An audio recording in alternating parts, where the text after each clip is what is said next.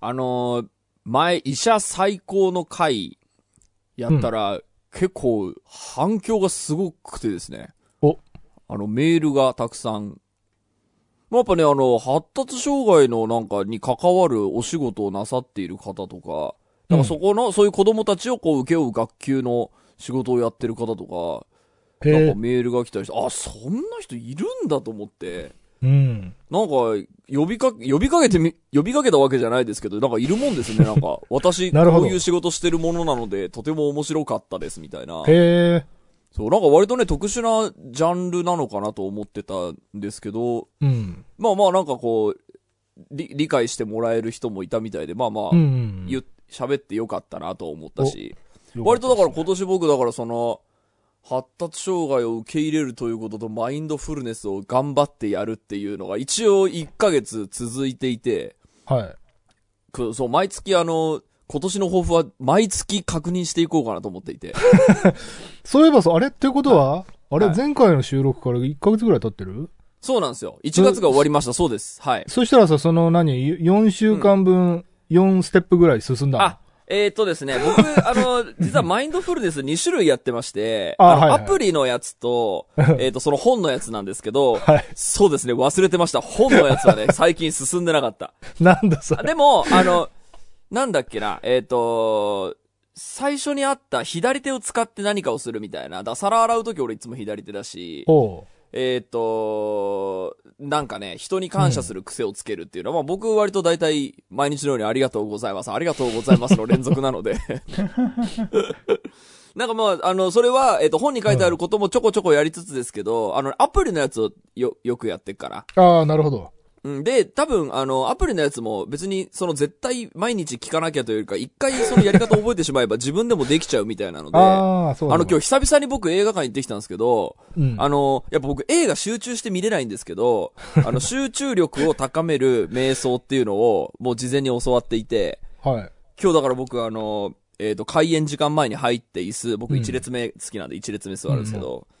あ、そこから、あの、予告編が終わるまでずっと瞑想してたら、すごい集中して映画が見れました。へえ、すごいね。まあ、ちょっとその、その日の体調とか、あの、気分とかにもよるんだと思うんですけど、僕本当にあの、集中できない時、マジでできないんで、びっくり。りするぐらい映画が頭に入ってこないんで。えー、でもすごいじゃん。もうかなり劇的な進、進歩じゃん、それ。あの、そうですね、今世の中はね、やれ緊急事態宣言が2ヶ月続くだとか、まあ、いろいろ悲壮感溢れる世の中になってはいますが、まあまあ、僕は、まあ、その、緊急事態宣言は別に関係ないですけど、割と今、うんこう、ポジティブに生きることにとても成功していてですね。ああ、いいね。はい、なんかまあ、なんかいろいろ、こう、まあそれこそ田代さんとかね、デラさんにも影響を受けつつ、なんか人生楽しくなってきちゃったな。ああ、いいじゃん。いやでもな、本当にちょっと、あの、い、いろんなものにちょっとね、あの、お仕事的にも手を出してるのもあって、こう、毎日が割と目まぐるしくうん動いていてね、この間あの、9メガヘルツでも新年にちょっと話しましたけど、今年もギア上げて頑張ろうみたいな話もあしてたりしたしね。そうねうんう。ん。なんか、ちょっと今年も、てか今年というかそのこれからの人生はちょっと、なるべくポジティブに生きたいなと思っていて。ど、どうですか？田代さん1ヶ月経ちましたけど。えっ、と、そうね、俺もポジティブに生きてますけど、あ、そういえばね、うん。いつか話した、うん。しゃぶ用っていう、しゃぶしゃぶのうん。チェーン店行きましたよ。あ、いた？マジ？うん。うん。はい。すげえよかったよ。あ、ほんと？すげえいいんだ。すげえいいってどうあのねいうこと？めちゃくちゃコスパがいいし、あ、そうなんだ。めちゃくちゃ、なん、なんだろう、これ本当に儲かんの？って感じ。あうの、ん。ランチに行ったんだけど、なんかね、確かね、4時までだっけかな、なんか食べ放題で、うん。その時間制限ないの。へえ。で、もうね、食材もフレッシュだし、もう本当に取り放題で、で、あと、一応コロナ対策として、なんかあの、うん使い捨てのビニール袋がはい置い。てあって、はあのーそのトング取るたびにそれを捨てるっていう、あの、ーやり方なんだけど、い。はいはいはで、あの、一応、なんだろう、その、立ち歩くときはもうマスクしてね、みたいな感じで、い。その、うんなんか食材を取りに行くたびにマスクして、その、手袋して食材を取って、あの、ビニールの手袋あれ、鬱陶しいんですよね。で、捨てて、で、席戻ってみたいなことを繰り返すが、ちょっとそれは、あの、このご時世ちょっとめんどくさいはめんどくさいんちょっと。ビュッフェ系はあれちょっと大変だなって思いますね。うん僕もサラダバーある店行きましたけど。そうだよね。でもね、お店自体はね、もう本当に、あ、こんな、すげえいい店だなと思った。うんと。びっくりしちゃったえその、車で行くとこ？車で行くとこ。うんと。うん。なんか僕あの、昔、早稲、あの、早稲田に通ってたので、高田の馬場うん。が、こう、ホームグラウンドっていうか、まあ、根城みたいな感じだったんですけど、庭ね。この間久々に高田の馬場を行ったら、うん。あったんですよ、しゃぶ用が。お、しゃぶ用あった？いや、だから、行ってないの？行ってないんですよ。あ、しゃぶ用って、そのほら、車で行くとこじゃなきゃみたいな、こう、印象を受けてたから、田代さんから。うんうんうんうんで、お袋もなんかうちの近くにあるよ、なんつって、ちょっと遠くに住んでっから、そこに行かなきゃいけないのかって思ってたら、高田の馬場にあって、うんあ、馬場にある、なんかそういう、なんだ、ちゃんとね、電車で行けるレベルのとこにあるんだったら、近場にあるんだったらちょっと行きてえなと思ってはいるんですけど、まだ行ってないですね。うん。なんかね、渋谷にもあるらしいんだよ。え、マジ？あ、そううん。でもね、最近はもう、やっぱ、こう、緊急事態宣言のあれもあってさ、家でう、ん。まあ、夜は家で飯を食うものみたいに、もう、うん。ルーチンができちゃったからさ、でも本当に夜暗いのね、街が。夜くらい。で、うん、俺、もう夜、今日は何食べようかなみたいな感じの人間になってしまってですね。はいはい。まあ、相変わらず同じようなもんばっか食ってんですけど、その取り、何を取り寄せて、はい、今日は何を作って、うん。そういえば、あの、なんか、このプライベートで聞いた話で、あの、うんシラスを1.2キロゲットしたって話聞いたけど、はい。どうなった今4杯目に、4杯目に突入してます。あの4杯目ふるさと、ふるさと納税で、えっ、と、しらすを 700g 買ったんですね。だけど、あの、年末に駆け込みで買うと、あの、届くのがどうやら遅いっていうことがあるらしく、えっ、と、年を越しても待てど暮らせど届かないから、あしらす届かねえなと思って、俺しらす、もうしらす丼もうめちゃめちゃ俺うまい作り方知ってて、これ、もうしらす丼届いたら作り放題だと思ってたんですけど、待てど暮らせど来ないから、ちょっと来ないけど俺は今しらす丼が食いたいと思って、その日に楽天市場で別のふるさと納税じゃないところでうまそうな 500g のやつ買ったら2つ同時に来た。家に。だから今うちにはすごいな 1.2kg のいやーしらすがあるんですけど、今4杯目に突入してるんで、えあの順調に減ってます。ふふるさと納税はあれ買うって言わないからね。あれは、あ、なるほど。応援しています。はい。さあ、ということで今週も始めましょう。はい。田代智和と、田淵智也のタッチレディオ。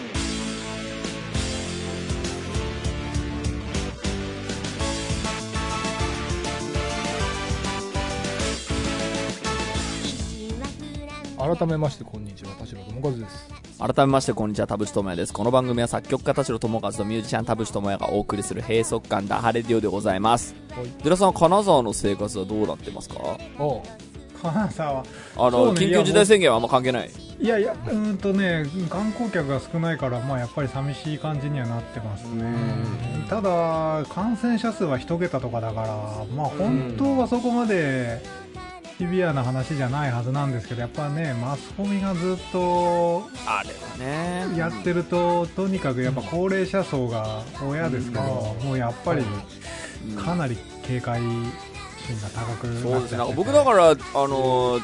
結構2000年の時は結構日々いろいろなこう有識者のツイッターとか勉強とかいろいろしてたので、割とこうなんか上がり下がりに一喜一憂しててまあでも別に俺の生活変わんねえしと思ってあのやり方はね、生活の仕方変わんねえしと思って緊急事態宣言出たところで別に俺の生活の仕方変わんねえからなと思って、うん。優雅に暮らしてるんですけどそのタイミングで俺結構ねツイッターをめちゃめちゃミュートしたんですよ。はい。あの、うん。もう多分暮らし方変わんないから、あの、うん。俺の。だからあんまりその、えっ、と、有識者の人でも、やっぱりこう、デイリーニュースとかをリツイートしてくれる人たちがいるんですね。そう、だから、まあの、やっぱ、うん、大きいことが起きると、こうリツイートするのもあって、まあ、あれは伝えるためにやってくれてるんですけど、やっぱちょっと悲壮感をこう、煽られるのもあって、結構ね、バンバがミュートしたらですね、何にも今情報が入ってきてなくてですね、ああの、あれいいですね、これ。ああ。のでも俺もそうだよ。うん俺もめちゃくちゃミュートしまくってる。なんか本当に悪いものは見ないというか、あのちゃんとまあまあ勉強したので、うんそのまあなんだろう、人に迷惑かけないやり方は分かったので、まああんま見なくてもいいんだなっていうのがちょっと分かったところはあるね。うんうん。そうですね。なのでこう穏やかに、まああなんだ新聞みあ何ニュース記事みたいなのはまあまあちょこちょこ見てはいますけど、家に帰れば料理は作って、なんか映画一本見るかなんつって映画見てみたいな、とてもなんか今ね穏やか。穏やかだし、なんかそれこそがこう、豊かな暮らしって感じ。そうなのよ。そうなのよ。うん。で、まあ、あのね、仕事で別になんだ仲間とかとも会うから、あの、話もするはするし、なんか、なんだコミュニケーションもまあ別に全然取ってないわけじゃないし、仕事もまあ充実、今んとこね、別に、あのーなんだ、仕事が全くなくなったってわけではないから全然充実はしているので、なんかまあ、みんなこうやってポジティブに生きればいいのになって思いながら、こう、ポジティブに生きれない人もいるでしょうから、なんとも言えませんけれども。そうね。まあやっぱり情報の入ってくる量をコントロールするっていうのはね、結構もう大事。大事ね。もう何年も前から多分言われてるけど、そのみんなついさ、見ちゃうじゃないその衝撃的な見出しとか、そうそう。ヘイヘイトが大きいものとか。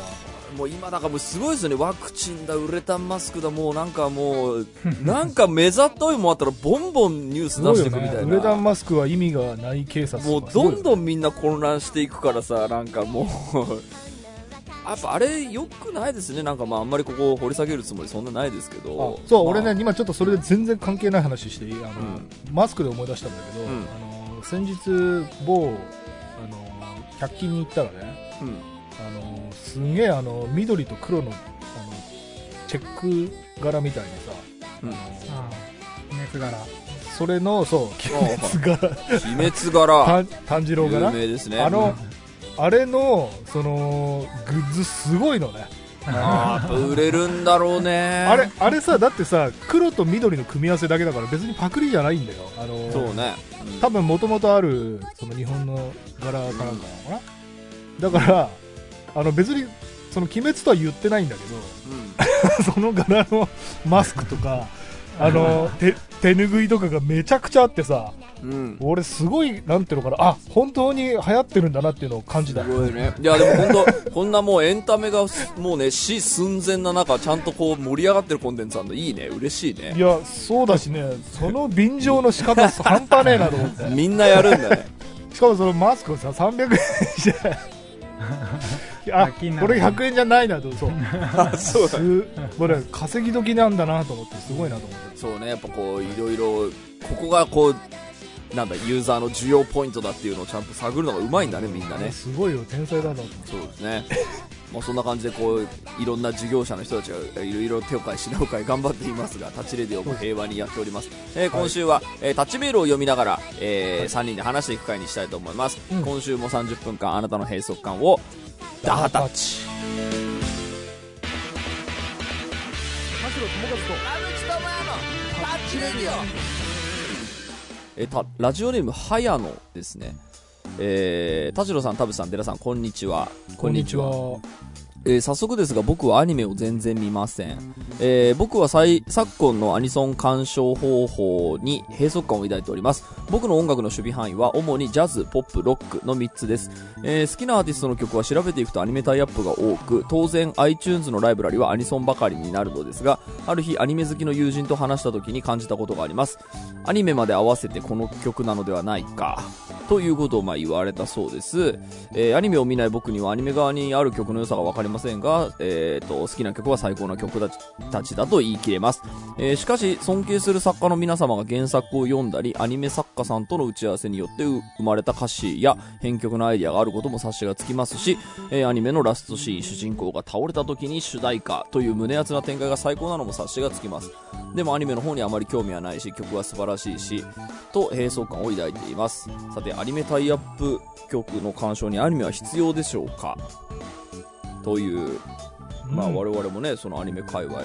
音楽をやらせてもらってる手前こういう質問にはどう答えたものでしょうか？なんかあの卵が先か鶏が先かみたいな結構哲学的な話だなと思った。う ん今そのうん。アニメ音楽にアニメは必要でしょうかってなんか トンチ確かにね。トンチみたいな。確かにそうですね。アニメがなきゃアニメ音楽はないわけで。そうそうそう。そもそもアニメがなければアニソンは作られないわけだから、あのーまあ必要という意味では言いないのもちろんこのメールくださった方のそのい意味で言うならば、えっと俺はやっぱりこれは多様性の多様化の一つかなと思っててうん。何かの一部であったものが分離してそれはそれだけで楽しめるっていうのもまあ一つの楽しみ方かですよねなっていうことで言うと例えばえっ、となんかねちょうどたまたまね誰かねサッカー好きの人となんか話してた時に、えっとなんかさ有名なメーカーがねあの、うん。そのスポーツチームとか、まあ、スポーツ選手とかとタイアップしたりこうなんていうの開発とかしていく中でやっぱりそのすごい歩きやすいとか走りやすい靴とかがどんどんあの進化していくんだけど全然スポーツを見ない俺の足元にも実はなんかそのスポーツ選手とかのアイデアを盛り込んであのめちゃくちゃ進化したスポーツシューズとかがこう履いてたりするわけじゃん俺だって。んで俺全然スポーツ見ないけどその恩恵だけはゲットできてるっていう、うん。なんかこれちょっと今例えがうまくいったかわかんないけど、うんなんかそのきっかけはスポーツだったことは間違いないんだけど、うん。その靴が進化したきっかけはねうんうん。だけどその恩恵だけ俺は預かってるっていうことはい。好きな靴がってことですね。そうそうそう靴、靴が好き。この靴が好きっていうのに、がきっかけになったってことですもんね。その靴の出会い。でそうだからそのシューズスポーツシューズはスポーツと切り離せないんでしょうかっていう話で、うん。あの例えるならばそれはもちろんスポーツがあったからそそこまで進化したうん。んだけど俺は靴だけをあのゲットできてるっていう。わかります。あのそれでも別にいいんじゃないかなっていう、そうですよね。あの、うん。この人の、その、アニソンっていうものを好きになった経緯っていうと、音楽が先に来てるんだと思うんですよね。うんうんで、えっ、と、好きになった音楽がたまたまアニメの曲が多かったっていう、うん。えっ、と、ところがあって、それ結構僕がアニメ音楽好きになった経緯と結構近くて、別にアニメが好きっていうところから始まってるわけでは必ずしもないうんような気はしてて、僕はなんかその、なんだ、大衆音楽だったり、えっ、と、高校の時に流行ってたなんかロックの、えー、ムーブメントっていうのももちろん好きだったけど、その中で、え、何このジャンル？め全部いいみたいな、あの、単純に音楽的目線で、あの、単純にリスナーとしてね、あの、そのアカデミックかどうかとかそういうことじゃなくて、普通に聴いてて好きっていうところから、多分のめり込んでいったような記憶があって、で、それと、えーその音楽を好きなら必ずアニメを掘り下げなきゃいけないっていうのは、これ別問題じゃないですか。うんその、とっかかりが、なんだ、アニメ、とっかかりが音楽なわけであるから、うんあのーなので、イコールアニメも掘り下げないといけないっていうわけでは僕ないと思うんですね。うんで、なんかそういう、なんだろうね、その別の潮流から入ってきた、そのファンの人たちに対して、なんだ、アニメを見ないと、えっ、と、アニソンは語れないみたいなマウントの取り方は僕はあまり好きではないですし、また同時にその、えっ、と、こっち側の人たち、この人たちみたいな人たちが開き直る、開き直ったりなんかでけえ顔するのも多分あんまり良くないだろうなと思うんですよね。原理主義の人たちいるじゃん。で、原理主義の人たちもやっぱり俺、なんか自分の悲しいことにはなってほしくないみたいな、あれがあると思うんですよね。だから、その、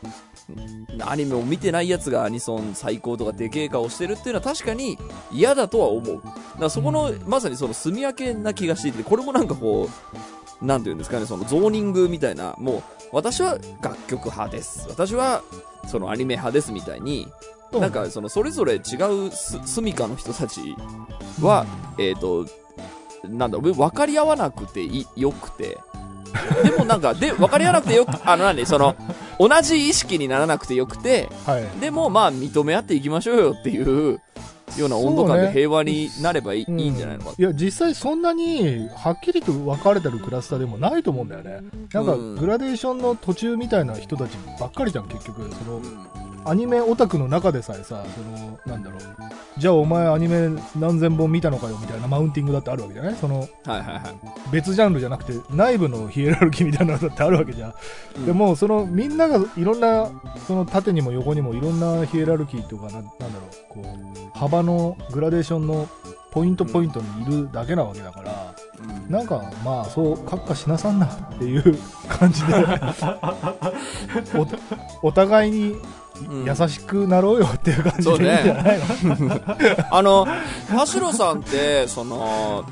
大衆音楽だったり、それまで好きだった自分の音楽のジャンルから、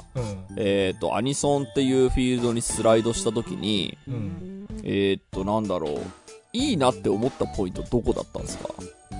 えー、もうやっぱり、まあ、作る側としては単純にテレビで流れて嬉しいみたいなこともあるけど、うんそのうん自分もだってもう世代的にはアニメ世代だからねその、はいはいはなんだやっぱアニソンとかやっ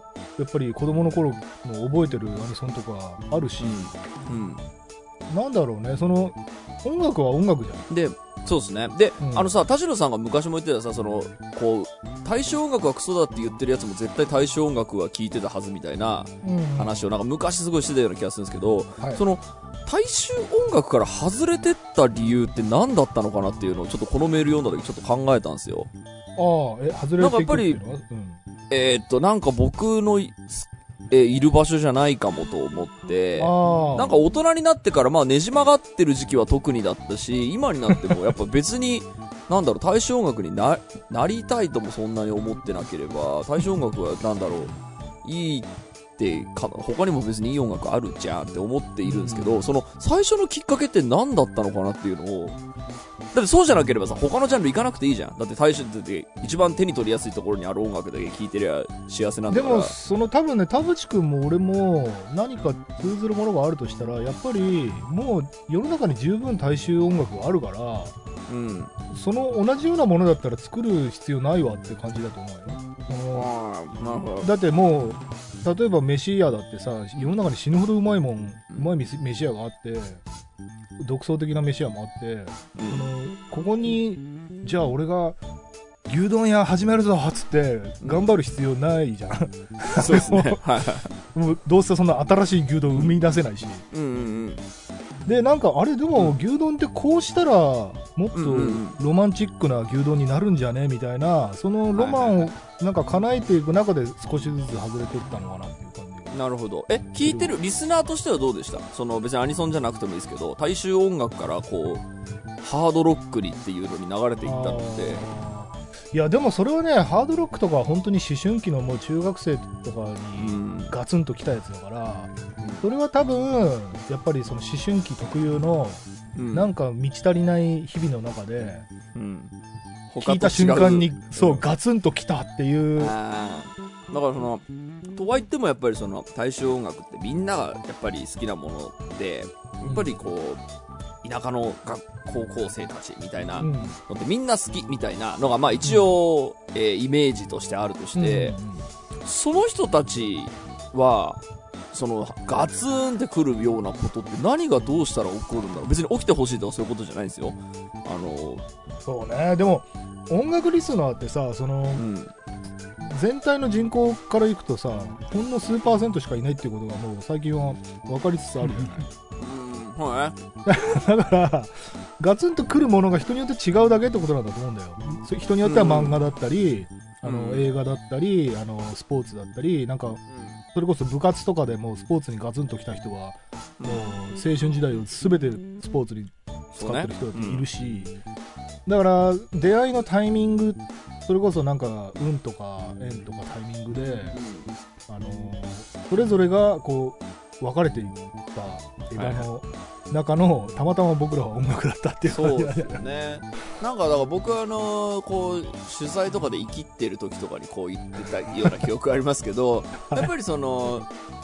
音楽がなくても大丈夫な人たちのこう聴いてるものがやっぱりこう手に取りやすい対象音楽のような気がしていて、ああはいはい。でそこのゾーニングから外れてる音楽があった方が幸せになるやつっていうのがまた別にいてこれまた別の人間だと思っていて、でそれを言ったあのそれがだからさっき言ったそのパーセンテージの話で言うと少ないですよっていう、うん。あのことだよなと思って。だから、うん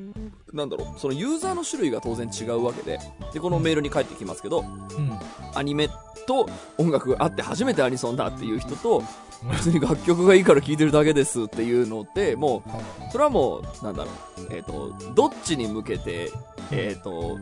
ななんだどっちのユーザーも多分正解だからあのそんなに喧嘩しなさんなってい う結論なのかなと思いますけどね。そうイライラしなさんないないしなさんな認め合っていきましょう。多様性の時代ですからね。もう一ついきましょうかね。えーっとタッチネームぶどうのパン屋です。田代さん田淵さん寺さんこんにちは。こんにちは。私は今までラジオを聞くのはラジカセでした。しかしついにスマホにラジオを聞けるアプリを入れてしまいました。あまりの便利さに元には戻れません CD もスマホに入れればいつでも聴けてしまいます。そうなるとラジカセのある意味がわからなくなってしまいました。音質が特別いいわけでもないし、えー全然便利じゃないしそれは捨てられてしまうよねと思います。このまま昭和の遺物となってしまうのでしょうか。個人的には好きなアイテムなのでなくなってほしくないです。とのことですが。ラジこれあカセ、のーあれだよね、デジタルデータなのに、うん。そのそのデジタルデータを再生するために、クソでかいラジカセみたいな形してるデッキがあるんだけど、うん。あれと同じでもう趣味性の高いものにうんなってるかなっていう気がするので、あそれをかっこいいと思う人がやっぱり使い続けるしかないかな。CD だってそうだもんねだってね。そう。なんかだから便利な方に世の中が流れていくっていうのはそのもうこれはもう当たり前の ことであって 安くていい服が出てきたらそれはユニクロ買いますよっていうような話だったりさ。うん。なんだろう便利なものにマジョリティは流れていくわけでもちろんじゃあスマホとラジカセどっちでラジオ聞くのがいいですかアンケートなんかしたらそんなのスマホになるじゃん。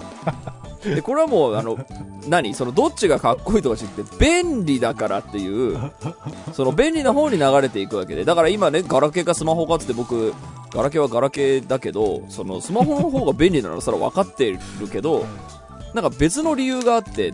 あのガラケーを使ってるだけだから単純に切り替えるのがめんどくさいって言ってっていう理由だったりするじゃない？だからそのもう便利から外れたものは使う続けるにはなんかこう理由がないとその便なんだろうこう 単純にラジオを享受するみたいなえっ、ともともとそれとして生まれたわけじゃない？ラジカセって。ラジオを聞くものとして生まれたわけだけどそれより便利なあのバジェットが出あの出てきちゃったんだからえっ、とその時にじゃあラジカセをでラジオを聞く意味とかラジカセを持ってる意味っていうのはもう便利じゃない それがいいんじゃない理論で、そうそうそう。だからあの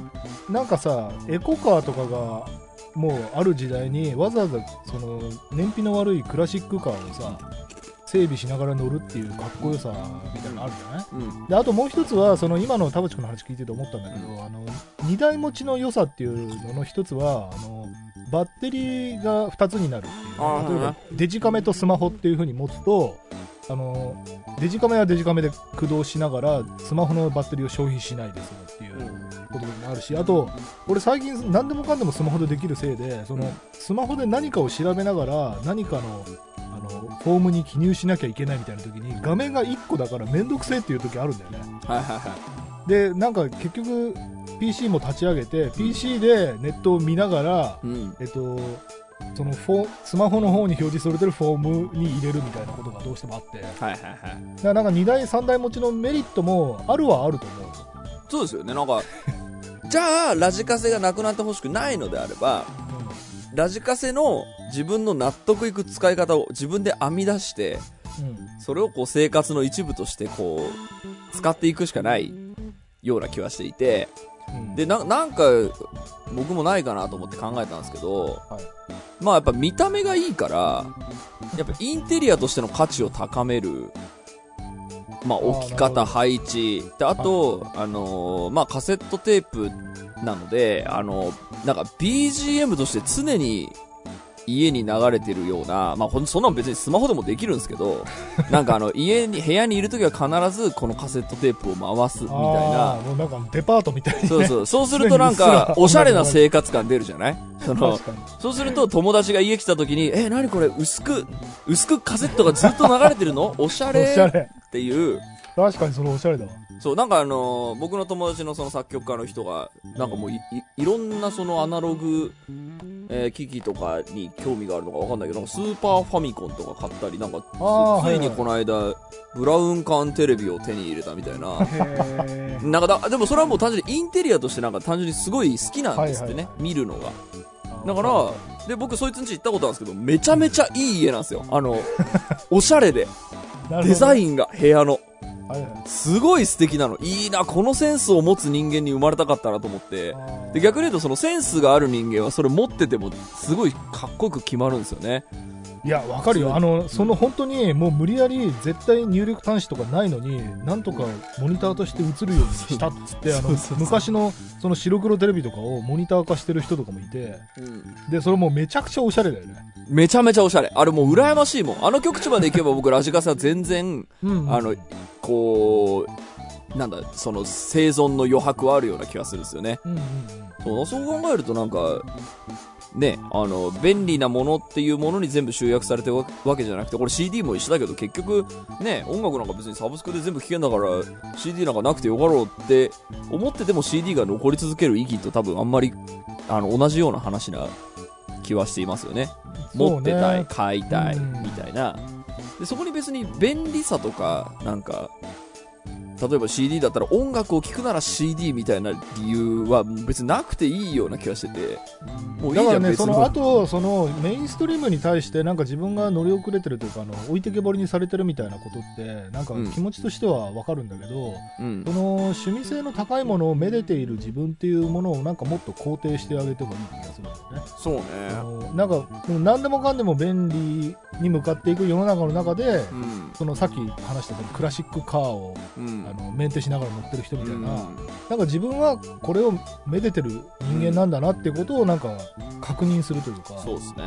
それで十分なんかいい気がする。そうですね。あの、なんか最近、ネットフリックスとかでも、あの、SNS の功罪とか、スマホが危ねえとか、うんあのーまあ、一応警鐘を鳴らしてる人がいて、僕もこの間スマホ脳っていう本読んだんですけど、あのーあの、一応だからほら、研、発展途上じゃない？あの、研究として。スマホが本当に影響を、え、どんな影響を与えるのかみたいな。で、もちろんそのほら SNS の脅威みたいなので、そのネットフリックスの番組見てみても、まあ、確かにこういう人は生まれるだろうなと思うけど、それが別に、あの、完全に毒って決まったわけではないから、これはもう、10年、20年ぐらい経たないと多分結果出ないんだろうなと思うは思うんですけど、まあ、あのそれを、なんか読んだ時に僕必ずしも別にスマホが必要な生活じゃないから、うんなんか、あのー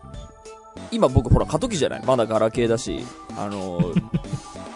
スマホ別に、まあ、な、外ではなんだろう、あんまり、なんだろう、ネットが繋がってない方が僕集中できるので、はい。あのーポケット Wi-Fi だけは持ってるけど、外ではなるべくネット繋がんないようにしててみたいなのもしたりしてて、僕今すごい過渡期なんですけど、なんかその本とかを読んだ時に、まあ、スマホに別に縛られなくても生活できるならそれはそれで全然良いのではと思いながら今ちょっと試しながらやっぱこう口癖のようにやっぱ映画見るときはもう一言スマホはクソって言って 俺はもう部屋の隅っこにポーンって置いて近くにあると見ちゃうんですよ。そうだから便利なものが本当にあのえー、と最高って思って全部受け入れてしまうと、うん。あのそれにこう毒されていくのもこれまたあの可能性としてはありそうだなとは思っているので僕なんかあんまりこうスマホに毒されすぎないように僕だからめっちゃ見ちゃうので近くにあると。だからねそれねすごい最近あのそのスマホ脳っていうのもんであやっぱ警鐘鳴らしてる人いるんだと思って ちょっとそこに乗っかってスマホはクソって口癖にしていこうかなと思って。あでもねそれで今一個思い出したのそのなんかね依存症と依存じゃないのの違いみたいなのでやっぱり必要な時にそれを手にするっていうのが依存症じゃないもので、うん。うん依存症っていうのは必要じゃない時にまでそれを手にするってことなんだよね。だから例えばアル中とかだってそのじゃあみんな仕事プロジェクト1個終わったお疲れ様でしたっつって打ち上げで飲むだけ。いやー3ヶ月ぶりに飲むなとかで別にいいんだけど、うんあの何にもうつうつもしてないしなんか、うん。なんだろう。別にやることもあるのに、ん。なんか今日退屈だな昼から飲んじゃうかみたいな感じで飲んじゃう始まるともうそれはそうなの。依存だと。だから、そのね、スマホ脳っていうのの本読んで最後に、この生活習慣ぐらいは始めてみましょうみたいなのがあって、うん。それでまあ、なあの、なるべく全部はやりたいんだけど、まあそうもいかないので、あの、寝室に持ち込むなっていうので、はい俺今寝室の外に、外の廊下に充電器置いてるんですよ。うんうんで、そこで、えっと、充電器に繋いで寝るんですね。うんうんで、そうなると寝室でいじらないから、はいはいうん。なんかね、そ、そういう、なんだろう、こう、便利なものを、えっ、と、かん100%享受しすぎないようにしてもいいのかなと思いながら今、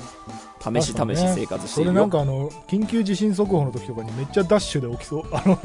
なんか あ、そうそうだから、目覚ましも、だから目覚ましも部屋の外に、あの、ガラケーの目覚ましが僕一番起きるんで ガラケーも部屋の外に置いてるから、やっぱね、起きたら、あの、出るのよ、部屋を。心臓に悪そうだないやいや、そう。いや、でもなんか、あの、やっぱりこう、えーと、結構ほら、スマホをめちゃめちゃ使う、こう、起業家の人たちも、あの、そうらしくて、うんあの、まあ、やっぱそういう傾向があるんだけど、こう自分の、あの、前言ったあの、ほら、ADHD とか、あの、ASD とか、あの傾向をやっぱ強めるらしいんですよね。そのう、ん。スマホというものにこう、ずっと、ものの見方がその、多様的ではなくなってくるというか、あの、それがゆえに成功する起業家も多分いると思うんですけど、やっぱりその、あのー視点がやっぱ一元、あの、こう、一方向になっちゃう傾向はどうやら、その、発達障害のこう、傾向を強めるみたいなのは、うん。えっ、と、あるのではとも言われたりもしているので、うん。あの、まあ、スマホが便利なのはもちろん、あの、享受するとして僕も使うんですが、まあ、それぐらいの距離感で付き合ってはいるので、まあ、ラジカセの話に強引に戻すと、あのー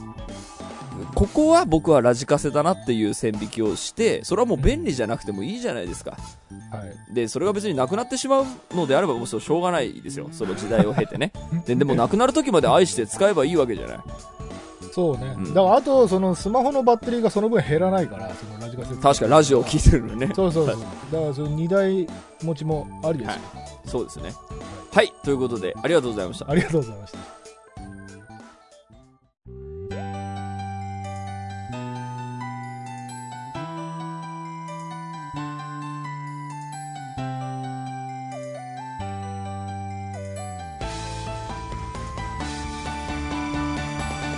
はい、エンディングのお時間でございます。今週もありがとうございました番組のご意見ご感想はブログのメールフォームよりお寄せください。タッチ2人に話してもらいたいこと大募集でございます。えー、e メールアドレスはタッチレディオアットマーク Gmail.com tacchiradio アットマーク Gmail.com でございます。オフィシャルツイッターの方もぜひチェックしてください。ということで、どうでしょうガジェットおじさんの寺さん的には耳の痛い話です。そうですね。いやあの中目黒でしたっけ？あのカセットテープ専門店とかあ、ね。あ、ありますね、中目黒ありますよね、いやだからライフスタイルとしてはありですよね。あの、うん。テープで音楽を作って僕もねこの間台湾去年か台湾一昨年ですね。もう台湾行った時にあの、うん。ちょっとイケてるえっ、とカフェとか入ったら、本当にうん。テープ普通に売ってて、あうんうんうん。えなんかやっぱ世界的にそうなんだみたいな。そうね、なんかレコードとカセットはちょっとなんかこう、カルチャー的にはカルチャー的にうもう音楽の聴き方としてああるこう一つのジャンルとしてはあり得るので、うん。まあ、ラジオ的な意味で言うとなんかあのね音も実はラジコの方が良かったりするから、うん、そうですね便利さの面で難しいかなとは思うけど、そのラジハードウェアが絶対もうテープはカセットはもうラジカセじゃないと聞けないですからね。確かにそうですね。そうなんかまあいいやレコードと一緒で生き残る道はある。寺さんはその、あえてのこれみたいなのあるんですか？カルチャー。ああえてこれ使って。いやーだってもう自転車乗ってること自体があえての自転車みたいな感じじゃないですか？そっか、自転車はそうだね。うんだってう免許持ってないからっていう理屈はまああるっちゃあるけど便利さで言ったら完全に免許取ったらあ、でもでもそうかもそうかも。でも自転車まさにそうじゃん。その寺さんみたいに新しいもの好きとか便利さをどんどん享受していく人でも、そうあえてのってのを選んでる。そうそうのいるってことですよねまあどんなジャンルでもやっぱりその趣味として楽しんでる人は、まあ、いるはいるじゃないですかだからある程度同行の師がいて、うん。あの一人で心配してなくても あの 普通にラジオを集めラジカセ集めてる人とか普通にいますしね。だからまあジャンルとしては残ると思うけど。いやでもなんかあんまりこう最初田淵君がなんでこのメールを選んだのかっていうこと自体がふ あ、ラジカセの話？非常にそうそう。ななんだ。いきなりねあの、はどどうしてこのメールを選んだのかなっていうおー、なんで選んだんだろう。へえ。まあ別に言いたいことがあるから選んだわけでもないですけど。そうですかあそうですね。僕だからほら、スマホ側の立場でもあるし、そのスマホに流れされない側の立場でもあるので、別に俺どっちでもない、どっちでもあってどっちでもないので。でもさそれこそ田淵君だってそのうまく共存してて紙の本とか、もう買ったりもするし、うん。でそのデジタルでできることはデジタルでやってるわ瞑想はデジタルアプリでやってますね。けじゃんそう。すごいハイブリッドですねそう。なんかいや例えばねそのなんだろうな。まあそれこそ俺で言うとさギターなんかさもう本当に何百年、うんあまあね。もう100年ぐらい前もう木となんかさもううん。簡単な電子回路でできてるもうアホみたいにクラシックな楽器だけど、うん。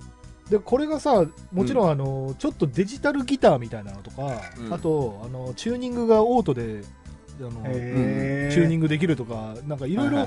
出てきてはいるんだけど、ああそうなんでもちろんそれでね便利だって言ってる人もまあいるはいるんだけどうん。でもギタリストのほとんどがそっちに行かないんだよね。えーなんかその、やっぱう、ん。便利に移行する理由って、やっぱ、かゆいとこに手が届いたとか、そういうの待ってたっていうことだと思うんですけど、はいやっぱね、そういうの待ってなかった人は別にいらないんですよね。そうそうそう。だから要はエレエレキギターの界隈ってそのさっきのクラシックカーの話と一緒でもうそれがいいんじゃないっつって弾いてるから そうそうそうそう。そう。チューニングが絶対狂わないとか言われても嬉しくないんだよへだからそれが別になんだ、時代に合ってる合ってないは、まあ、まあ、別にどっちでもよくないみたいな。そうそうそう。ーなるほどね。あー確かに。音楽っていうこういわゆる原始的なジャンルの人たちからしたらもうそのこと自体がねうん。こうあえての音だ楽活動というかあえての楽器ですもんねうん。あのねエレキギターなんて本当面白くてそのいいい音とされてる音がそもそもなんか70年代のアンプに直差ししたギブソンのレスポールとかっていう ね。それをモデリングしてるからなるほどね。今デジタル機器になってモデリングしてるのが50年前の音だから。うんああなるほど。だから結局便利になったのに元は50年前の音じゃんってなっちゃうから。そうかそうか。そう。確かにね美的センス自体がそこに合わせてる以上はもう絶対それを再現するための最新技術みたいな話になってくるってことそうなんですよ。好きなものってそのこれだって思ってそれに別に不便も感じてない人たちは別にどんな便利な代替物が出てこようとも興味がないで別にそれで正解な気がしますけどね。そうね。うんはいということで今週はここまででございます。はいお相手は田代智和と。田淵智也でした。また来週